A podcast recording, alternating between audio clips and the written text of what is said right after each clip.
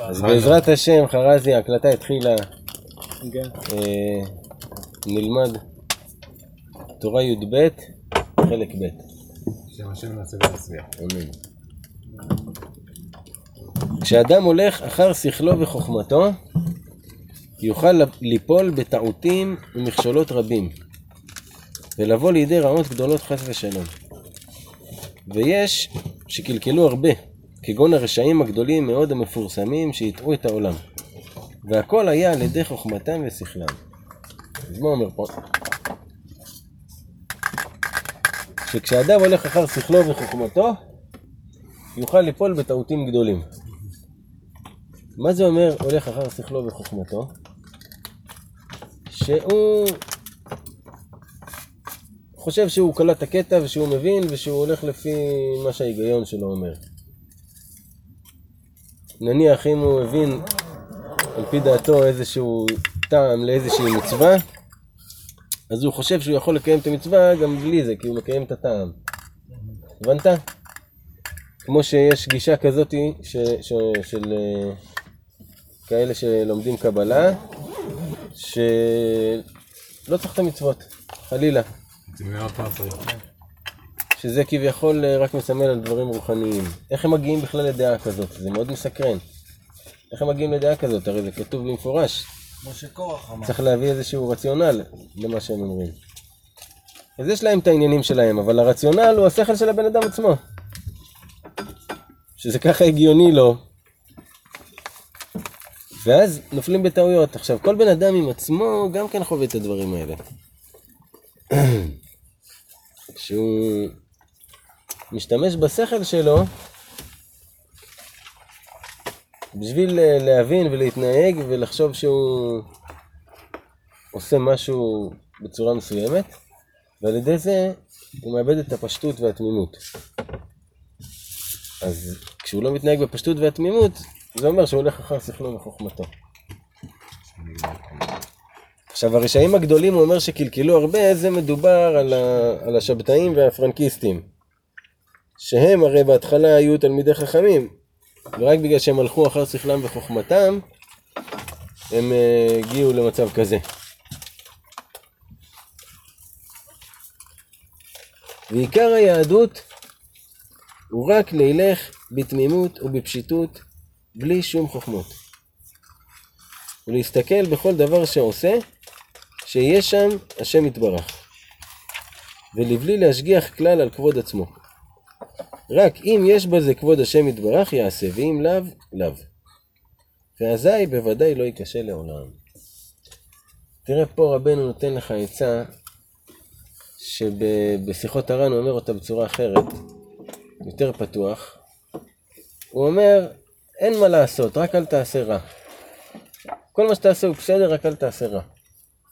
אתם מבינים את השכל של הדבר הזה? לעשות רע זה אומר בפועל ליצור משהו שהוא רע, לעשות פעולה אקטיבית רעה. הוא אומר, אם אתה לא עושה את זה, הכל בסדר. רק אל תעשה רע.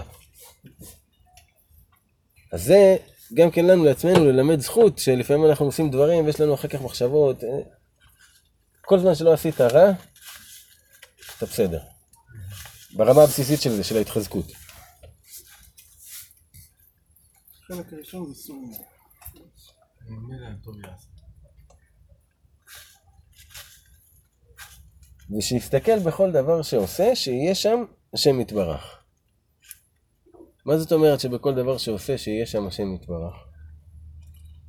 שעכשיו הוא בא לעשות משהו, והוא חושב באותו רגע זמנית עם, עם השם, כאילו, מה, מה אני צריך לעשות במצב הזה? הוא כזה מפנה את uh, תשומת ליבו אל השם, מה עליי לעשות במצב הזה. זה נקרא שנמצא השם יתברך בסיטואציה. אבל אם הוא מגיע למצב, ואז הוא חושב עם השכל שלו מה אני אעשה, אז זה משתמש בשכלו וחוכמתו. ואם לאחר מעשה הוא הכניס את השם? גם טוב. אבל עדיף לפני, לא? הוא אומר את זה כאן לעניין התחזקות, שהדברים הרבה יותר פשוטים ממה שאתה חושב. אם אתה פשוט מתנהל מתוך המקום הזה של האמונה, של השם יתברך נמצא פה, של התמימות, הפשיטות, זה מה שצריך, לעולם לא ייכשל, זה מה שאומר לך, אתה לא תיכשל. כל הכישלון בא כשאתה מתחיל להכניס את המוח. ולנסות להבין, ולחשוב שזה ככה וזה ככה, ואתה בונה תיאוריה על, על, על קבלה. אני לא מצליח להבין איך הכניסו את כל המושג הזה של קבלה בספר שנכתב לפני מאה שנה. וכביכול כל מי שמדבר היום בשם הקבלה, מדבר בשם הספר הזה. כביכול הוא, הוא, הוא הקבלה. עד כדי כך שאנשים אומרים לך, כן, אתה יודע קבלה, אתה יודע, מתייחסים לדבר הזה. לא משנה. לא מומלץ. שקבלה זה דבר הרבה יותר נרחב מזה. אבל בגלל זה צריך להיזהר כשאתה מכניס את המוח שלך. כי מה קורה כש, כשלומדים קבלה, אז כביכול ממפים לך את הדברים. על פי מודל כלשהו, שמקורו בכתבי אריזל, והמודל הוא מודל. אבל שוב פעם, ברגע שאתה ממפה ואתה הופך את זה לפרקטיקה וזה נהיה משהו שהוא... הוא- בדיוק, הוא מנותק מהשם, מהאמונה התמימה והפשוטה. אף על פי שהכל נכון, אף על פי שהכל נכון, אני הולך באמונה, אני... זה מה שנקרא קבלה מעשית כביכול? לא. אמונה זה קבלה מעשית, אחי. אמונה היא כוללת בתוכה את הכל. אתה יודע שהבעל שם טוב הקדוש, פעם אחת שהוא היה ב- ב- בהתבודדויות, רדפו אחריו אה, כמה כפריים כזה. והוא רץ, ברח מהם וזה, והגיע לנהר. הוא לא ידע מה לעשות, הוא היה מאוד מפוחד. והוא אמר שם קדוש, ובא אליו עלה, הוא עלה על העלה, והעלה לקח אותו לצד שני.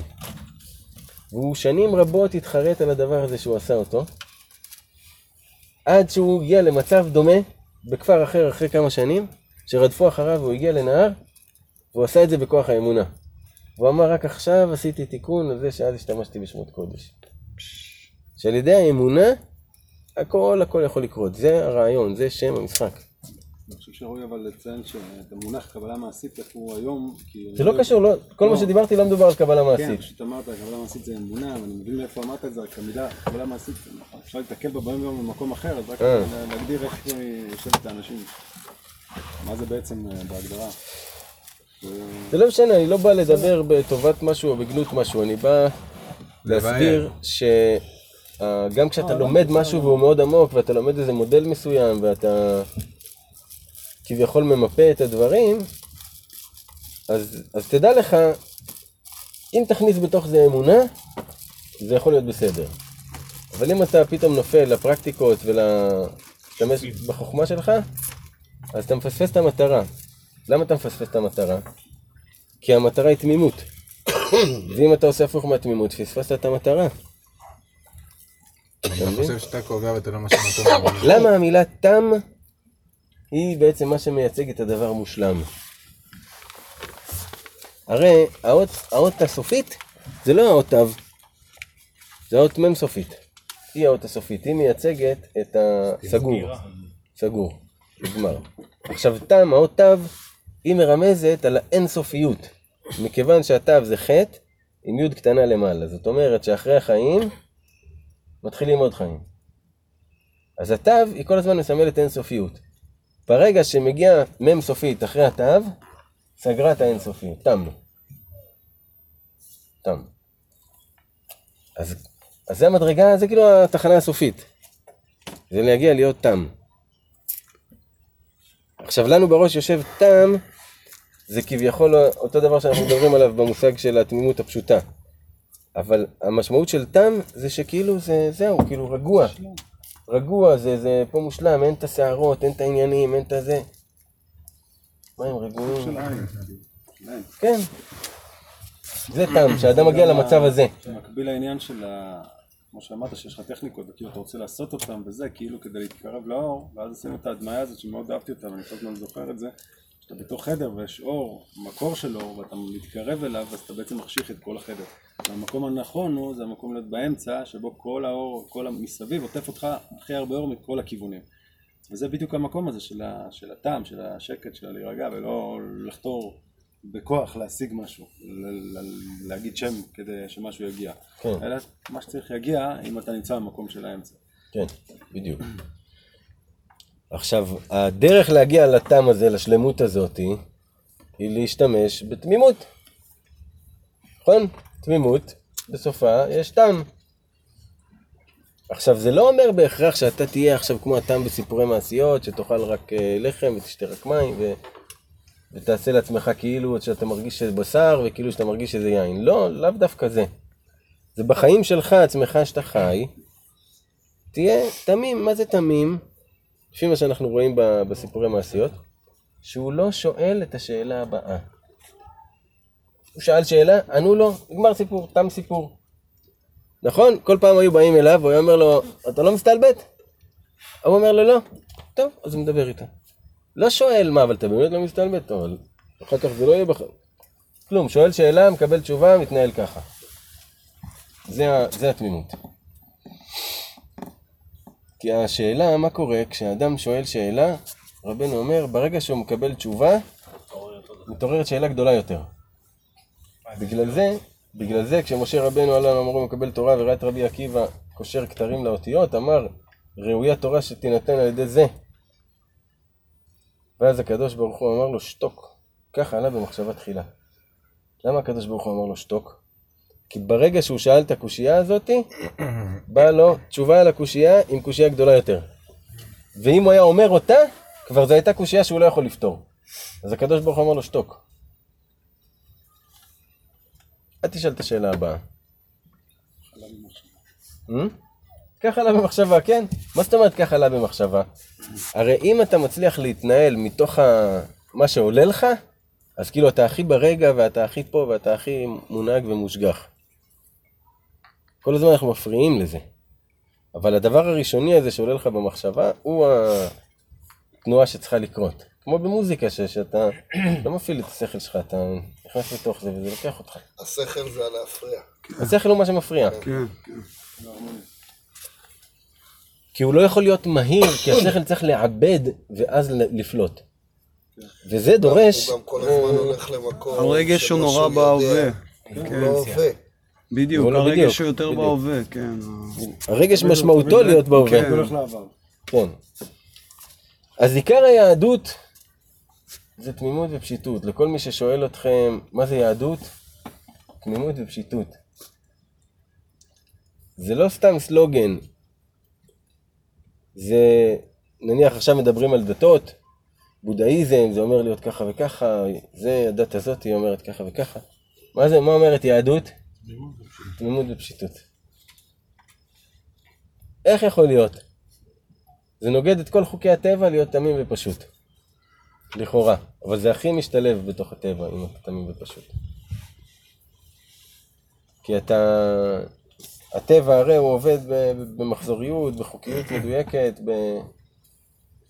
ואם אתה תמים ואתה מצליח לסלק את עצמך, אתה נכנס לתוך ההרמוניה של הטבע, אתה נהיה חלק מהדבר הזה שהוא, שהוא הווה. אתה בתוך זה, ונעים לך, ואתה פורח, ואתה משגשג, ואתה פרחן.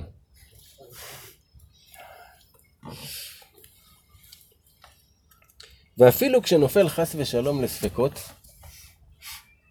ויש שנפילתו גדולה מאוד מאוד רחמנא ליצלן, שנופל לספקות והרהורים ומערער אחר השם יתברך. אומר אף על פי כן, יכול להיות מצב שהבן אדם נופל לספקות על השם. הוא עובר תקופה לא טובה כבר הרבה זמן, והוא מנסה והוא זה ולא מצליח לו, ונופל לו ספקות, כאילו בואנה אולי הדרך הזאת של השם לא מתאימה לי. אולי חס וחלילה, זה סתם, הנה, אמרו אני אעשה ככה, עשיתי לא קרה כלום. התחיל להיות לו ספקות. אף על פי כן, הנפילה והירידה היא תכלית העלייה. עכשיו, איפה הנפילה? שהוא נפל לשאול, אה, בעלייה. כאילו בס- בספק שלו, ש- כאילו הספק הוביל אותו למעשים. שזה חוכמות. זה עוד, זה בפ- הספק הוביל אותו למעשים. הוא פתאום ראה, נגיד, הוא היה עושה איזה מצווה, הוא קיבל מצווה בשביל איזה מטרה מסוימת, וראה שזה לא הולך, אז הוא הפסיק לעשות את המצווה הזאת, והוא פתאום לא שומר שבת, נגיד. אתה מבין? זה מוביל אותו למעשים. ואז נוצרת ירידה. הוא יכול למצוא את עצמו מידרדר, יענו, פתאום מוצא את עצמו ב... מקומות אפלים. מתוך ה... מתוך ה... כמו שבסיפורי מעשיות. בן מלך ובן שפחה שהתחלפו. שכשגירשו את, ה... את הבן שפחה, אז הוא נפל ל- לזנות ולשכרות. ומדי פעם כזה היה מתעורר לו בראש, מה, תראה איפה הייתי ולא נפלתי ואיזה עולם לא הוגן בכלל, מה... אם אני בן המלך, אז לא מגיע לי דבר כזה. ואם אני בן השפחה, אז מה הוא רוצה ממני? לא הוגן בשום צורה, נכון? ואיזה באסה ואיזה זה, יאללה, טוב, יאללה. ועובר עובר ממנו. זה קורה לכל אחד מאיתנו. שאתה שוקע בתוך איזשהו הרגל שפעם לא הרשית לעצמך, פתאום הרשית לעצמך וזה נהיה לך פתאום סבבה, נדמה לו כתר. כן? ומדי פעם יש לך כזה, איזה, רגע, מה, מה קורה פה? למה אני... זה, זה... אז אתה מסביר לעצמך ו... כי דע כי שורש כל הבריאה הוא הכבוד. כי כל מה שברא הקדוש ברוך הוא לא בראו אלא לכבודו. כמו שכתוב, כל הנקרא בשמי ולכבודי בראתיו יצרתיו אף עשיתיו. ומאחר שהכל נברא בשביל כבודו יתברך, נמצא שכבודו יתברך הוא שורש כל הבריאה. ואף על פי שכולו אחד, על כל זה בבריאה יש חלקים.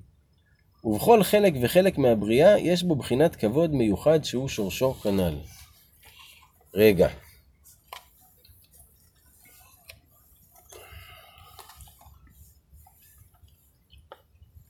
שורש כל הבריאה הוא כבוד. אתם זוכרים מה למדנו ב... בתורה הזאת שעם החלל הפנוי, שמה היה כשהקדוש ברוך הוא ברא את העולם? דייגו, אתה יכול להזכיר לנו את התבנית שהייתה שם? שבתחילה היה הכל אור אינסוף, עם רצה לברוא את העולם, לגלות מלכותו, יצר בעצמו חלל, הפריט את עצמו. כן, ובתוך החלל ברא את כל העולמות. הנקודה האמצעית. יפה. למה הוא עשה את כל זה? מלכתחילה? אה, לכבודו. את שמותיו, כדי לגלות. מלכותו. כן. מה זה אומר לגלות מלכותו? כבוד, שיכבדו אותו. להכתיר את עצמו. כל מה שהוא עשה זה כדי שאנחנו נכבד אותו. שנראה את גדולתו ונכבד אותו, כי אין דרך אחרת. איך, איך אנחנו יכולים לכבד את השם? אם לא נכיר בגדולתו ונראה את ה... מלך מראה את גדולתו. זה הקטע שהוא מראה את גדולתו כל הזמן. במים האלה, בים הזה שאנחנו עליו, ביאכטה. הוא מראה את גדולתו, תראה איזה דבר גדול זה, אנחנו יושבים פה על יאכטה בים, זה לא אנחנו כן. והוא, כאילו, זה... גדולתו נמצאת בכל מקום. אתה מבין? הכבוד. שלו נמצא בכל מקום, מלוא כל. הארץ כבודו, איפה שתסתכל אתה רואה כבוד השם, יענו. זה התכלית שלשמה הוא ברא את העולם. האידיאל של כבוד השם זה בית המקדש. כאילו זה השיא של ה- כן, כן. של הכבוד אבל הכבוד, כל מה שנברא בעולם, כל מה שברא הקדוש ברוך הוא לא ברא, אלא לכבודו, שנאמר, לכבודי יצרתיו, בראתיו, אף עשיתיו. כל הארבע עולמות. הכל בשביל כבוד השם יתברך, נכון? מכאן רואים שהכבוד הוא השורש של הכל. מוסכם? מוסכם. ואף על פי שכולו אחד, נכון? כי הכל זה בעצם הקדוש ברוך הוא וכבודו של הקדוש ברוך הוא. על כל זה בבריאה יש חלקים. נכון? הבריאה היא מפורדת לחלקים, השולחן, הידית, התא, הספסל, הכל פה חלקים חלקים, נכון? אף על פי כן, בכל חלק וחלק מהבריאה יש בו בחינת כבוד מיוחד שהוא שורשו כנ"ל. זאת אומרת, בכל פריט שתיקח ותבחר ותסתכל, יש בו כבוד השם יתברך. זאת אומרת, מה שזה אומר לנו במילים אחרות, שאתה צריך להתבונן. ואתה לא צריך ללכת לאיזשהו מקום כדי להתבונן.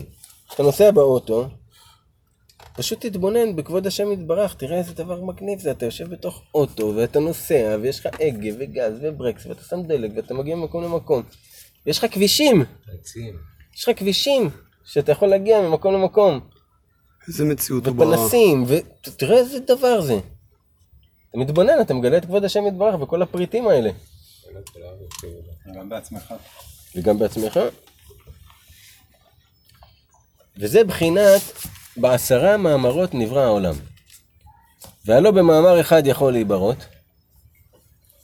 כתוב בעשרה מאמרות נברא העולם, נכון? מה זה עשרה מאמרות? ויאמר אלוהים יהי אור ויהי אור, ויאמר אלוהים, ככה יש, כמה כאלה? תשע. תשע?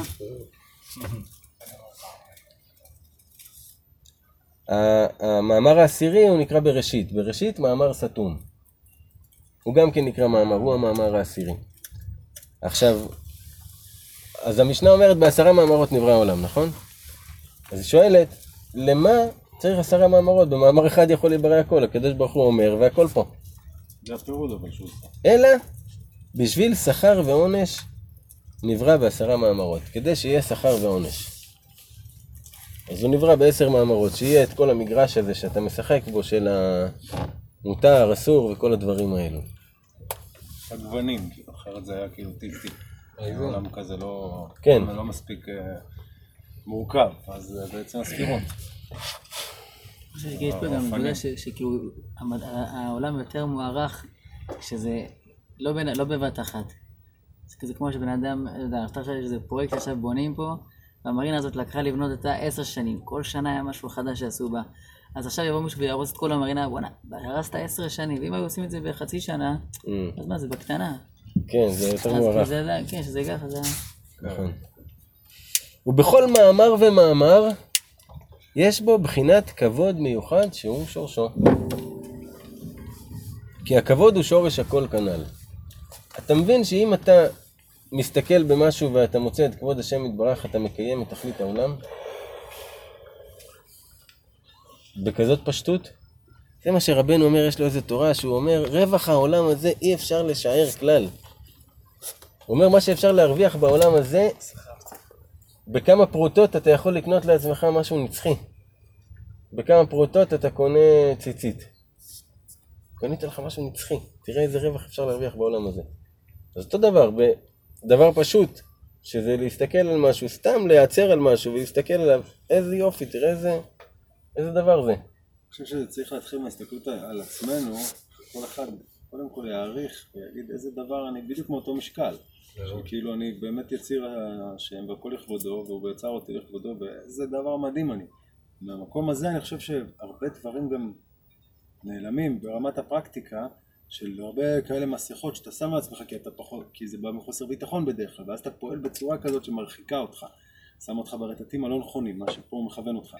ברגע שאתה בטוח בעצמך ואתה שלם בעצמך ואתה לא בגלל שאתה איזה משהו אלא כי אני יציר השם וזה אני הוא ברא אותי לכבודו וכמו שאתה אמור להתפעל מאותו דבר פשוט שאנחנו רואים כמו שתיארת כאילו זה אמור באיזשהו מקום אני חושב שהדבר הבסיסי שהיום מאוד רחוק זה קודם כל להתפעל מעצמנו להבין כמה עוצמה וכמה אור ואיזה יופי ואני חלק באלוקה ווואי וואי וואי ומפה להתחיל להתפעל מהעולם חזק וברוך. כן, חזק, חזק, חזק.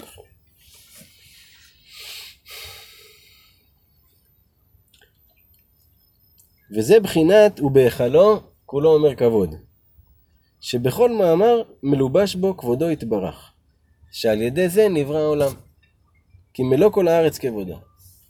שעל ידי הרצון שלו לכבוד מכל דבר, הדברים נבראו. ואפילו בעבירות ודברים רעים חס ושלום, ששם אין כבודו יתברך, בבחינת וכבודי לאחר לא אתן, שיש גבול לכבוד שלא יתפשט לשם, אף על פי ש, שמלוא כל הארץ כבודו, עם כל זה יש גבול כשמגיע למקומות הנ"ל שלא יוצא לשם.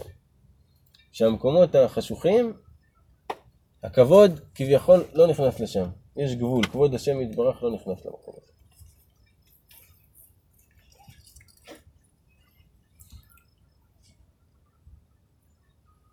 אבל דע כי אף על פי כן, בוודאי גם הם מקבלים חיות ממנו יתברך. ואפילו מקומות המטונפים או בתי עבודה זרה, צריכים גם כן לקבל חיות ממנו יתברך. הרי שום דבר לא יכול להתקיים בלי חיות השם יתברך. מה זה חיות השם יתברך?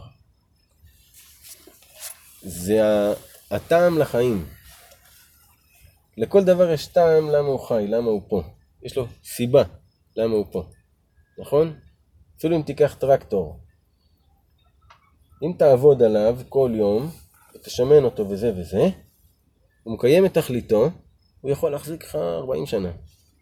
אם לא תיסע עליו, תניח אותו בצד, אחרי כמה שנים הוא פשוט יתחיל ל- למות. כל דבר ככה. יש לו סיבה למה הוא כאן. כש, כשעושים את הסיבה למה הוא כאן, הוא חי ומשגשג. אז יש לו טעם.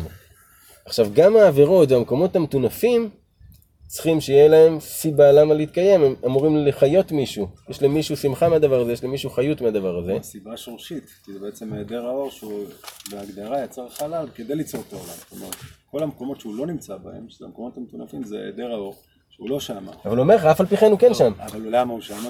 כי הוא- זה. התכלית של זה, ליצור את כל הדבר הזה. נכון. נכון, נכון, אחרת לא היה כבוד. נכון. לא היה אפשר לייצר את זה. נכון, כי הם גם כן משמשים כחלק הוא פירק את זה בסיפור. בגוונים, בעשר ספירות בעצם, בעשר המאמרות. שזה יהיה מורכב ומדהים וקווסטי לפנים.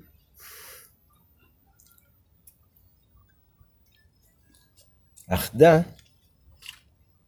כי הם, המקומות המטונפים, מקבלים מבחינת מאמר סתום, שהוא בראשית מאמר סתום, שהוא כולל כל המאמרות, וכולם מקבלים חיות ממנו.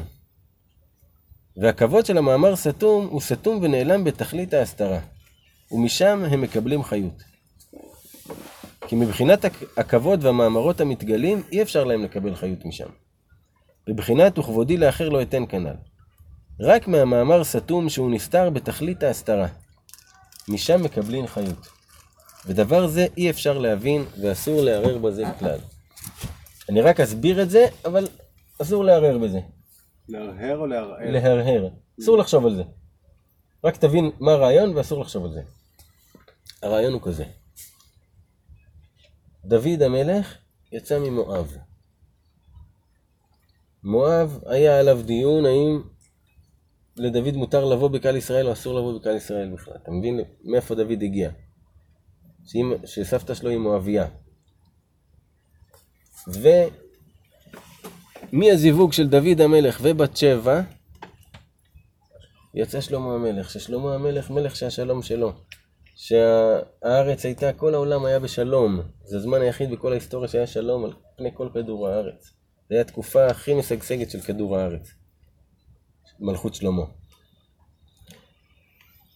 מהמעשים האלה, שהם לכאורה מעשים שהם אה, טמאים, אסורים, מגיעים מנפילה,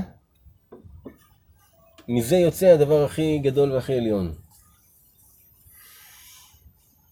יש מצבים כאלה. זה המאמר סתום, זה הכבוד הנעלם שנמצא שם, שיש כבוד נעלם. עכשיו, מה העניין בזה? מיקי. אני חושב שסיפרתי את זה לפני איזה שנה, שהיה לי ספר מהספרים הראשונים שקיבלתי שחזרתי בתשובה, מקור השמחה קראו לו, במהדורה ההיא, ובסוף שלו היה ספרון שנקרא נדחי ישראל יכנס. שבעצם זה מוהרוש לקח קטע מהליקוטי הלכות ועשה ממנו ספרון נפרד. ושם הוא כותב שהתלמידים של הצדיק הם בעצם הזרועות שלו. מכיוון שהצדיק לא יכול לרדת בעצמו למקומות המטונפים.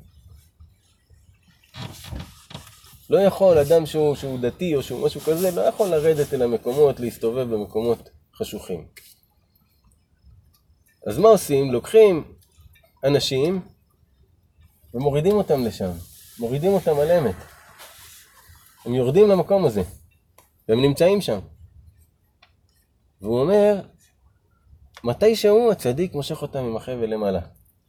מחזיר אותם, והם עשו תיקון, הביאו איתם את כל הניצוצות שהיה שם. רק הדבר היחיד, להמשיך להחזיק בחבל. זהו, רק תזכור להיות מחובר לחבל, כי יום אחד ישלפו אותך ויעלו אותך עם כל הניצוצות של כל המקומות הנמוכים שהיית בהם. אל תהרהר אחרי מה שקורה איתך. רק תחזיק בחבל, תחזיק בתיקון הכללי, תחזיק בחיבורים שאתה יודע, שמחברים אותך לרבנו הבסיסיים. כן, ותם. במקום שאתה נמצא, אחי. ותם. כן, ותם. אתה מבין? והוא אומר שזה מה שקורה עם התלמידים, עם התלמידים ש... ש... שמוכנים לעשות את זה.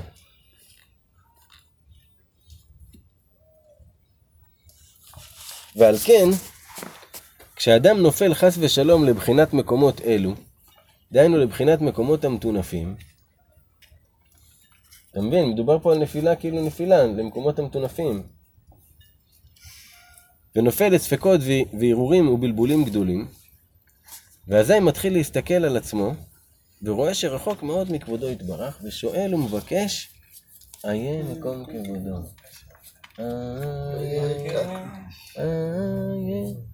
פתאום, מה קורה? מתחילה לו איזו התעוררות.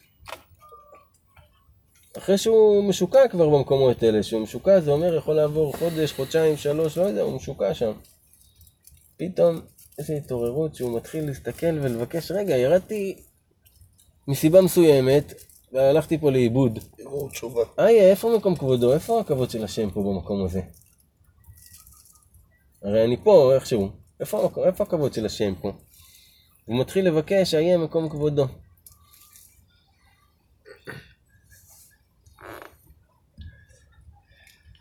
מאחר שרואה בעצמו שרחוק מכבודו יתברך, מאחר שנפל למקומות כאלו.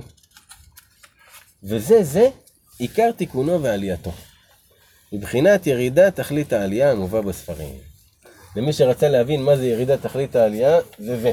נקודת התפר. מהירידה לעלייה. כן. כשאתה מתחיל לשאול את השאלה הראשונה, מה קורה פה? מה קורה במדינה? אתה מתחיל לשאול את השאלה הזאתי, אז אתה מתחיל לעלות לתכלית העלייה. כאילו, כמו שמותחים קפיץ, בשביל להעלות אותו גבוה, אתה צריך למתוח אותו כמה שיותר תמתח למטה, יותר יעלה למעלה. אז יעוף. זה כאילו הפעולה בנקודה של. הרגל לפני השחרור, זה מה שקורה, שאתה מתחיל לשאול את עצמך, איה מקום כבודו. כי איה מקום כבודו זה בחינת הכבוד העליון של המאמר העליון. דהיינו, המאמר סתום בראשית כנ"ל. אתה מבין שה... למה זה המאמר העליון של העליון של העליון? כי מדובר פה בנקודת רצון הלב. זה לא איזשהו מעשה, זה לא איזשהו משהו, זה כמו שהכתר הוא נקודת הרצון, מאיפה נולד הרצון? הרי אין, לא יודעים מה שורש הרצון. פתאום רצון נולד. ככה עובד רצון. אותו דבר פה. השאלה הזאתי, היא פתאום נוצר לך משהו בלב של שאלה, אי מקום כבודו. אם היה בראשית אור אינסוף ממלא את כל העולם. הוא לא יכול לברוא עולם, כי הכל היה מתערבב והכל לא יכול להיות כלום. אז הוא היה חייב ליצור, להפריט את עצמו, לא היה חייב, הוא החליט. הוא הפריט את עצמו מהנקודה, ואז הוא יצר חלל שכביכול אין בו ממנו. זה הדבר. הראשון. שנוצר הוא קליפה. או, או לא קליפה, או חושך. החושך. רגע, אבל- אתם שוכחים משהו, משהו בסיסי בעניין שהוא אה, צמצם את האור לצדדים, הוא משך חוט אחד של אור לתוך העולם. שזה החוט הזה, שהוא מחיה את החוט של, ה... של האמת. אז, אז הוא קודם כל. עשה חלל פנוי, ואז כן, בחלל הפנוי זה כאילו כמעט אין מאלוקותו. בדיוק. עכשיו, זה, זה המאמר סתום. אתה יודע ש, שקודם כל, הדבר הראשון שנוצר זה משהו שאתה כבר, לא- אל תחפש בכלל, אתה לא יכול למצוא אותו שם. כאילו, ותאמין שיש בו תדע נקודה... שיש בו שם, אבל אתה לא יכול להאמין. ה- זה בעצם, זה בעצם האמונה. כי הרי החלל הוא פנוי ואתה צריך להאמין שיש בתוך זה... ליק מקום פנוי. פה הפשטות באה שבכל כלי יש חלל, ושם אם אתה מוצא בחלל הזה את כבוד השם, כן.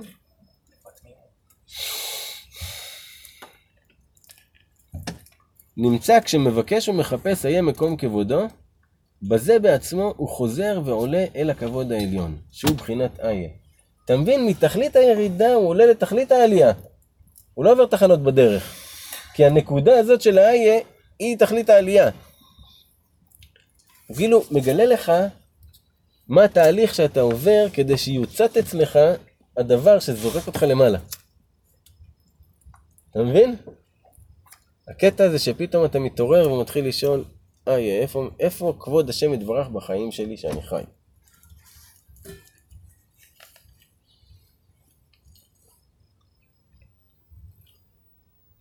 נמצא כשמבקש ומחפש איה מקום כבודו, בזה בעצמו הוא חוזר ועולה אל הכבוד העליון שהוא בחינת איה, שמגודל הסתרתו והיעלמו, הוא מחיה מקומות הללו.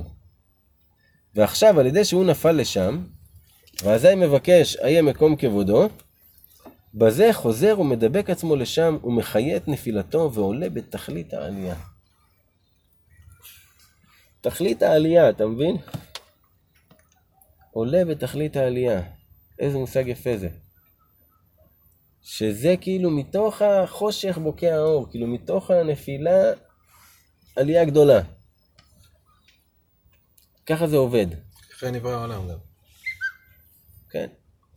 רגע לפני הזריק. אמרת המלך לא יכול להתלכלך, הוא שולח, הוא הרב, או המלך לא יכול להתלכלך, אז הוא שולח את ה... אז הוא שלח אותנו להיכנס לחללים הפנויים, לישון לים. לא, לא, הוא לא שלח אותנו להיכנס לחלל הפנוי, אל תערבב את זה. אוקיי, זה לא מושג נכון לומר. את זה, כל אחד, לא לחלל הפנוי, כל אחד מגיע לסיטואציות בחיים, שלרגע נראה לו, אה, מה זה קורה לי וזה, הוא, הוא שוכח לרגע ש... כאילו המקום נמוך ולפעמים אפילו מטונף, כן? וזה מקום שכביכול אין בו הרבה כבוד השם, למרות שאנחנו יודעים שאין מקום פנוי ממנו. אבל בזה שהוא, הצדיקים או האנשים יורדים מהמקומות האלה, ושואלים, היה מקום כבודך, ומתי שהם נזכרים, אז הם מושכים אור גם למקומות האלה. כן? אתה יודע, יצא לי לחשוב. בשבת, בים, מלא אנשים משחקים מתקות. עכשיו אתה משחק ועף לך הכדור לפעמים. ואתה מתבאס עכשיו, אתה צריך לרוץ איזה 50 מטר להביא אותו, ויש שם איזה מישהו שסתם מתכופף רגע, זורק לך אותו. תשמע, באותו רגע אתה מרגיש שזה מה זה חסד שהוא עשה איתך. ואתה אומר, בואנה, אם לא היו כל המטקות האלה בים, לא היה, תראה כמה חסד היה, לא היה נעשה. בדברים פשוטים, אחי, אתה לא מבין איזה חסד זה. אז למה רבנו אמר אסור להרהר בזה? כי אתה לא צריך לבוא ולהיכנס לשם מלכתחילה. אבל מה שקורה, איך אתה מגיע למקומות האלה? כשאתה מתחיל פתאום להתנהל איזה תקופה מתוך אינרציה מסוימת. אתה לא עוצר. אז דבר מוביל לדבר, ודבר מוביל לדבר, ודבר מוביל לדבר, ופתאום באיזשהו משהו, לא יודע, בא לך פתאום מחשבה, בואנה, לא אותי אנו, לפני כמה חודשים, זה, תראה אותי, פתאום אין לי זמן לעצמי, פתאום אין לי... מה קורה? אתה מתחיל להתעורר. ו...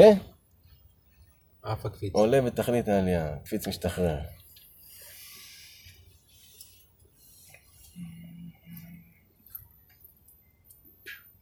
וזה בחינת קורבן עולה. אתם איתי או שאתם עייפים? איתך. איתך, איתך. וזה בחינת קורבן עולה, שמכפר על ערעור הלב. כשהיו מביאים קורבן עולה, זה היה על ערעור הלב. זאת אומרת, בן אדם היה יודע שהוא חשב מחשבות לא טובות על השם, כשהוא רוצה לחזור בתשובה על זה, אז הוא הביא קורבן עולה. יענו זה בינו לבין השם. כי יש בחינת ליבי סחרחר. כי יש קליפה שהיא מעקמת ומסבבת הלב בעיקומים וסיבובים ובלבולים הרבה, והיא בחינת קליפת נוגה. על כן נקרא סחרחר, שתרגום של סביב זה סחור סחור. אז הוא אומר, יש איזה קליפה שהיא מסובבת את הלב כל הזמן. כל הזמן היא מסתובבת סביבו. מה זה הדבר הזה? זה שהאדם יש לו איזה נטייה, נטייה שלו של הלב, של משהו שהוא אוהב לעשות שמחיה אותו. שהנטייה הטבעית שלו זה לעשות את הדבר הזה, הדבר הזה מביא לו חיות, זה כיף לו לעשות את זה. והוא קשור לדבר הזה, וכמה שהוא מנסה לצאת, הכוח המגנטי של, ה, של, של ההרגל שלו ושל אה, זה שהוא נמשך לזה ושהנחות היסוד שלו והוא גדל על הדבר הזה, זה מושך אותו, ואז זה כל הזמן, כל הזמן סחור, סחור, סחור, סחור, סחור, סחור. עכשיו זאת קליפה שכל אחד מאיתנו צריך לזהות אצל עצמו את הקליפה הזאת. לכל אחד יש את זה.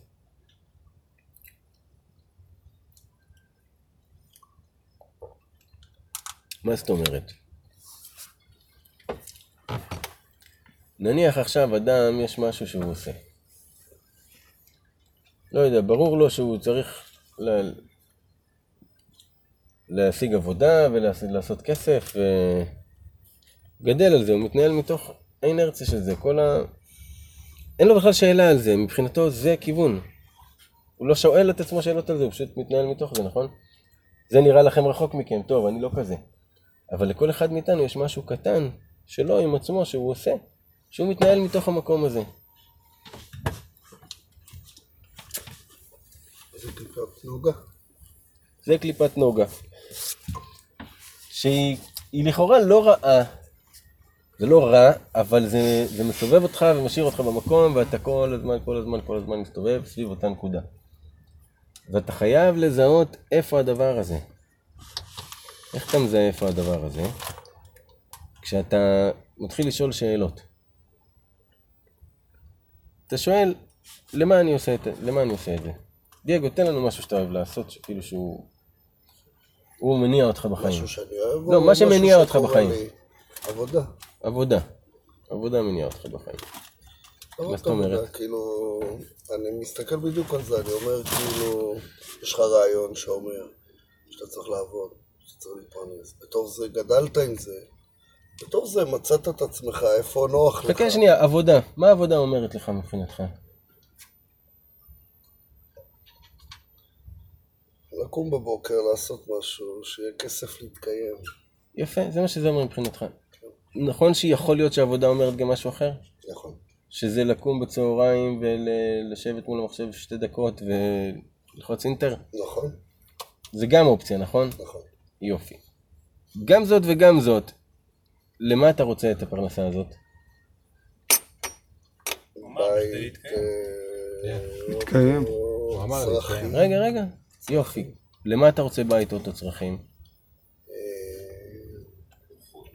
ככה אני מכיר את החיים. כי הדבר הזה בסופו של דבר יאפשר לך כבוד. כבוד, אתה תרגיש מכובד, אתה תכבד את עצמך שאתה, יש לך את הדבר הזה, נכון? עכשיו, זה מה שמוביל אותך כיום, ההנחות יסוד האלה, השביל שאתה סללת לנו על איך זה נראה, זה מה שמוביל אותך. ולא חשוב מה תעשה, כל זמן שזה השביל שמוביל אותך, אתה מסתובב סחור סחור. עכשיו, אם אתה רוצה שינוי, אתה צריך להטיל ספק בכל ההנחות יסוד האלה ולראות, רגע, יכול להיות שיש דרך אחרת לעשות את זה. ואם אתה רוצה שיקרה שינוי, אתה צריך שיהיה מעשים שונים. אתה צריך ללכת בדרך אחרת.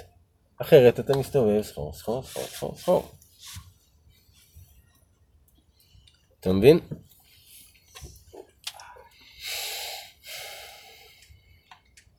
וכשאדם נופל לשם, שזה בחינת מקומות המטונפים. זאת אומרת שלא רק מה שאנחנו מדמיינים במקומות המטונפים, אלא כל בן אדם שנמצא במצב הזה שהלב שלו סחור סחור, שהוא כל הזמן סביב אותה נקודה, זה מה שמוביל אותו בחיים, זה כמו, זה בס, בסיפורי מעשיות, הזמן. אה, מעשה מבעל תפילה, ששם רבנו מביא את כל הכתות שהיו, שאחד היה, מבחינתם התכלית הייתה להיות חכם. אז מי שיותר חכם, יענו, הוא יותר זה, זה הקטע בחיים להיות חכם. אחרים, היופי היה הכי חשוב אצלם, אז כולם אנשים יפים, וכמה שאתה יותר יפה, אתה יותר זה ואתה יותר זה. אנשים אחרים היו מעודנים, כמה שאתה יותר מעודן, ואתה יותר זה ואתה יותר זה, זה העולם שלך. היה את הבאדי בילדרים, כמה שאתה יותר שרירי, אתה יותר אה, מקיים את התכלית שלך. היה את האלה של התאווה, כמה שאתה יש לך יותר בחורות, אתה יותר מקיים את החיים שלך, את התכלית שלך. כל אחד עם הטעות שלו. אבל לכל אחד הייתה תכלית לחיים, זה התכלית שלו של החיים. אתה מבין? שבאמת התכלית האמיתית היא צריכה להיות הפשטות הזאת, כבוד השם הזה, שדיברנו עליו. אז כל אחת מהמקו- מהדרכים האלה שאתה, שאתה הולך בהם, שהם כאילו מבחינתך התכלית, זה המקומות המטונפים. כי אתה התרחקת מהמהות.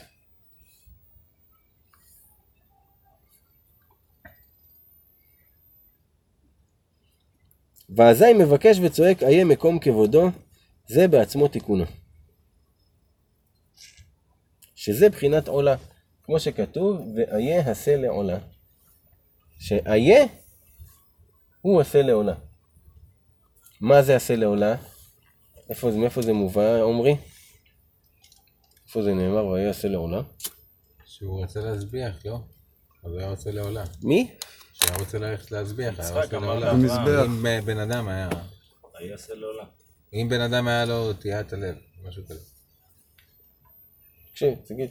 יצחק אמר, הוא אמר לו אנחנו הולכים להקריב, אז יצחק אמר לאברהם, ויעשה לעולם. כן, גם עכשיו הוא אמר מקודם, שאם בן אדם רוצה להקריב, הוא... יש לו הרהורי הלב, אז הוא מקריב עולה. נכון. אבל איה, הוא עושה לעולה. מה אמרנו שעולה עושה?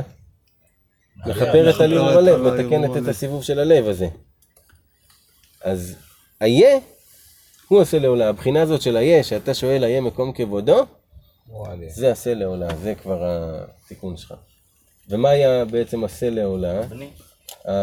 העילו של אברהם, שהוא החליף אותו. הוא החליף אותו. בסוף, כאילו, משהו פודה אותך כאן ואתה עולה בעלייה שלך.